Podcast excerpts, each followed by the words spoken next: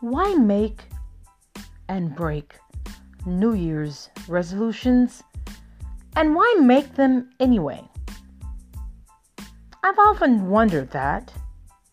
I used to make so many New Year's resolutions, and the first week after going into the new year, I've already broken it.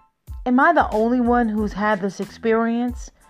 Of course, it's human nature for all of us want to improve the things that we feel that we have flaws. It's human nature to want to be better, want to do better, right? But why do we make these impressions upon not just ourselves? But our family, our friends, our coworkers, why do we put ourselves under this amount of pressure? Knowing that we're all infallible, right? We are all susceptible of making mistakes. So um, I do think. But have you ever asked yourself, why do you break your New Year's resolutions? There are many reasons why people may not keep New Year's resolutions, but instances of New Year's resolutions burnout, total burnout, can be narrowed down to three psychology related issues, including but not limited to difficulty breaking old habits. Let's talk about that. Difficulty of breaking old habits. Have you ever gained a few pounds and each time you get on that scale and it's like, oh my God, I'm 10 to 15 pounds. How did, how did it happen? Like during COVID 19, the onset of COVID, I've gained, I'd say, probably 10 to 12 pounds. However, being that I am five feet, seven and a half inches tall, the last time I checked. I wear it very well because I am a former athlete. So I have a lot of muscle mass. By looking at me, you would never ever think that I weigh what I weigh, right? And each time I say, oh, I'm going to go ahead, I'm going to wait two weeks, three weeks, I'm going to enjoy myself. And come next month, I'm going to start working out, or I may start working out for a week or two and then all of a sudden, I'm back to square one. I'm back to square one. Uh, I've never been a donut eater. I don't really like sweets, but I like that salty. You know, the chips, the dips occasionally, occasionally, but the chips, yes. The Cheetos, Chewies, every now and then, nachos and cheese. Okay? So I just exposed myself, ladies and gentlemen. I love chips. Uh, I love a little nachos and cheese every once in a while. Hey, a girl has got to have what she's got to have every now and then. But why do we have difficulty breaking old habits? And let's go a little bit further. Focusing on specific outcomes. Why do we continue to pressure ourselves? Now, there are 365 days in a year, but why do we wait until like two days before the new year? Okay, it is December 29th or December 30th. Okay, starting the first of the year 2021, I am going to lose 20 pounds I'm gonna wake up 5 a.m. in the morning. I'm gonna wash my face, brush my teeth, get dressed, and I'm gonna go out there and I'm gonna jog five miles in 15 uh, uh, degrees below zero. Stop lying. Stop it. Stop it. It's not a good look. It's okay if you don't want to set a high expectation on yourself at the onset of the new year. It's okay. You don't have anything to prove to anybody other than yourself. Now, let's talk about problems with purpose. Whenever you set unrealistic expectations on yourself, oh wow, you are definitely headed to a crash and a brick wall. You don't have to set unreasonable expectations on yourself. I highly recommend that you start with one thing. What is that one pet peeve that you have about yourself? You don't have to tell me. Don't tell anybody. Keep it to yourself.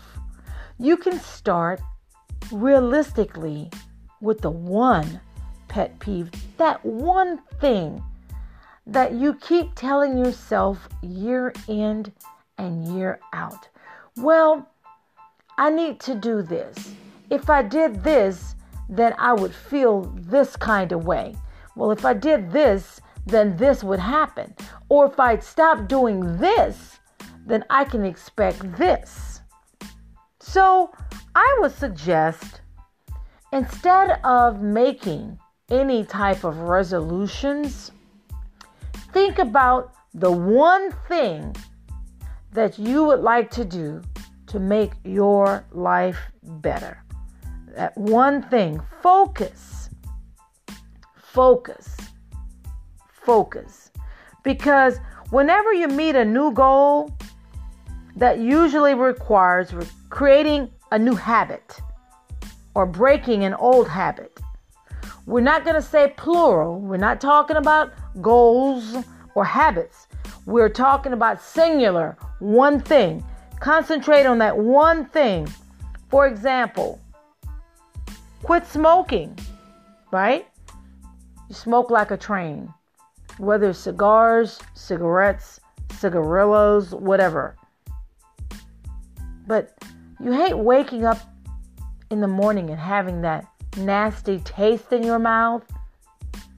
Or when you're driving during the summertime and you turn on the air conditioner in your car and the very thing that hits your nostrils, just that foul odor of nicotine. So, how about concentrating on meeting a new goal? Just that one thing, or breaking one bad habit. This annoying habit that you have that you keep telling yourself every year, okay, I'm going to work on this. Well, let 2021 be the year that you work on that one thing. During the COVID 19 pandemic, many people may cling to old, familiar, comfortable habits in an attempt to maintain some degree of stability in their uncertain times. Our habits are ingrained and embedded in our implicit memory, which is also called our automatic memory of unconscious memory. Implicit memory uses our past experiences to help us remember things without actively thinking about them, making it easier for us to stick to similar routines and challenging for us to make changes. Habits are also multifaceted, meaning that many elements reinforce our habits and make them more challenging to break. For example, as I stated er- earlier, a smoking habit may be embedded in an environment of reinforcement that is influenced by your lifestyle, the places you go, the people you interact with when you smoke, physical sensations associated with smoking and there are other rituals such as drinking alcohol. Your feelings, thoughts, and emotions related to smoking can also contribute to making the habit satisfying even before you actually smoke. So, focus on specific outcomes that you would like to see. Think about problems with purpose. If you're like most people, you're busy and you probably don't have a lot of time left over at the end of the day to devote to accomplishing things that aren't interesting or important to you. You will be more likely to give up if you don't feel connected to your resolution. It isn't meaningful to you, or you aren't motivated to make the changes required to achieve your goal. So, stop putting those unrealistic pressures on yourself at the end of each year by convincing yourself that you need to make New Year's resolutions. Stop doing it. Stop, stop, stop. Stop lying to yourself. But if there's one thing that you would like to change about yourself, or change old habits, or change old ways, wait until after the first of the year. Take a deep breath.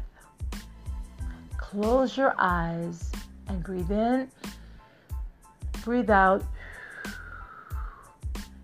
and meditate and let the energies of the universe inspire you. This is your host, Julie Ducray, and thank you for tuning in. Make sure you hit that like, that love, that heart, and share this podcast. Happy New Year. To whom much is given, much is required, and that is faith in you.